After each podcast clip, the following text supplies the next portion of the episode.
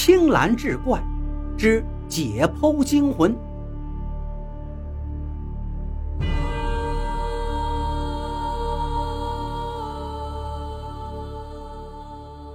这个案子有太多的谜团了，刑警们已经基本确定，赵凡宇跟这个案子倒没有太大关联。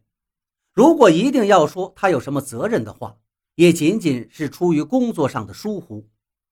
但是案件的另一个焦点人物老白，在刑警们的百般讯问之下，就是不开口，只是把他那双失神的老眼呆呆地望着天花板。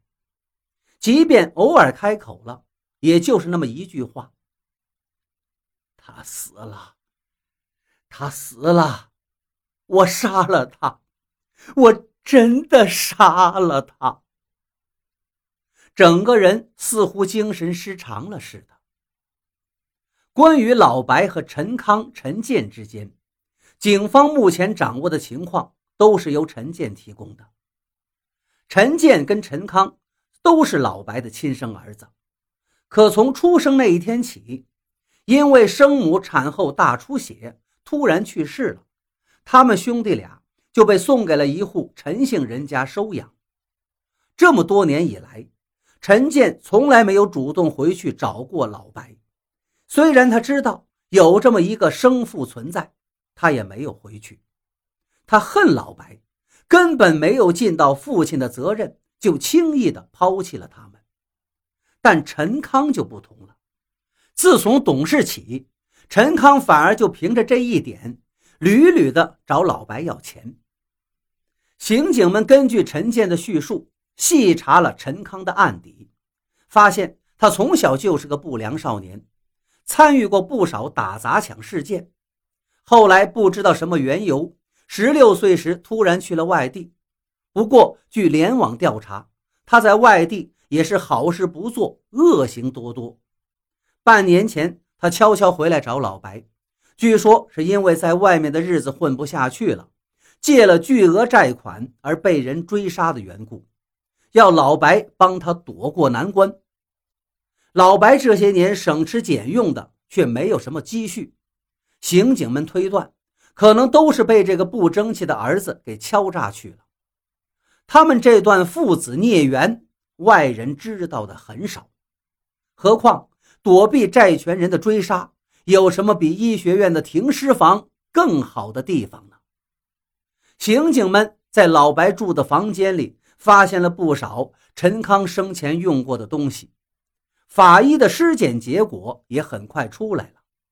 陈康死前果然服用过致死药物，并且这种药物的残渣。在一个留有老白指纹的杯子里被发现了。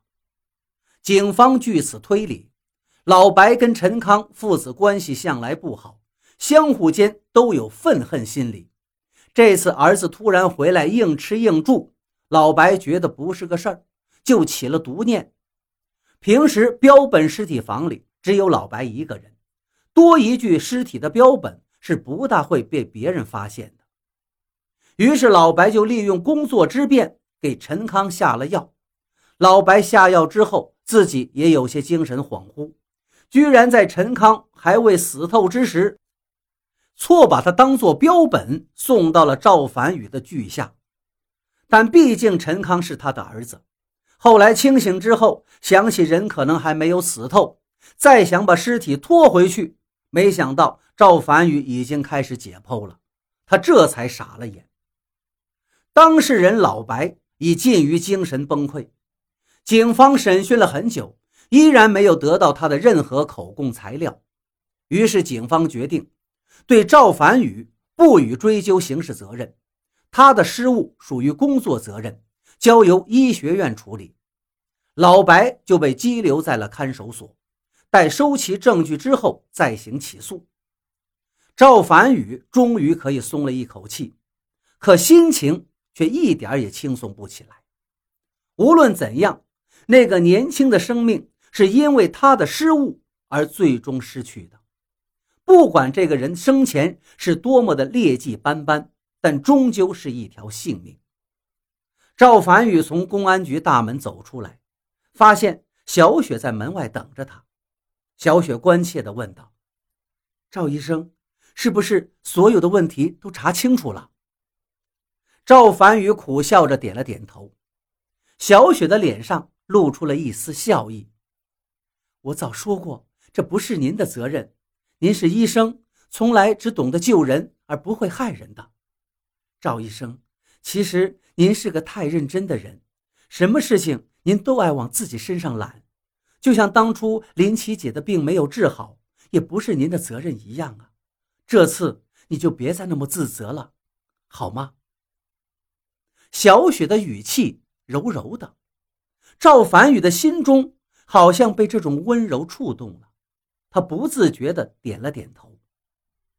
这么些年以来，他一直在回避着一个对自己这么好的姑娘的感情，此刻想起来，他心中。不由得感到了隐隐的痛，自己是不是做的太过了？他在心里轻轻的问自己。小雪又温柔的看了他一眼，低声道：“赵医生，你没事，我也就放心了。现在我可以跟你说了，我要跟他结婚了。”赵凡宇愣愣的抬起了头，似乎一下子反应不过来似的。小雪低着头，两只眼睛看着自己的脚尖儿。其实，如果你有事了，我一定不会在你的事情了结之前结婚的。但现在你没事了，陈建他一下子失去了两个亲人，而且白老伯说不定会被判死刑的，他太需要安慰了，所以我决定跟他结婚了。其实他以前也提过好多次，我都没答应。但这次他对我很好，您放心吧。虽然说实话，我跟他在一起的时间并不算长，对他的了解也不算多，但我想以后总会好起来的。赵凡宇就这么愣愣的听着，他忽然觉得自己心里有一股酸楚的味道，可脸上没有敢表露出来。最后，他哑着嗓子说道：“呃，那我，我就恭喜你们了。”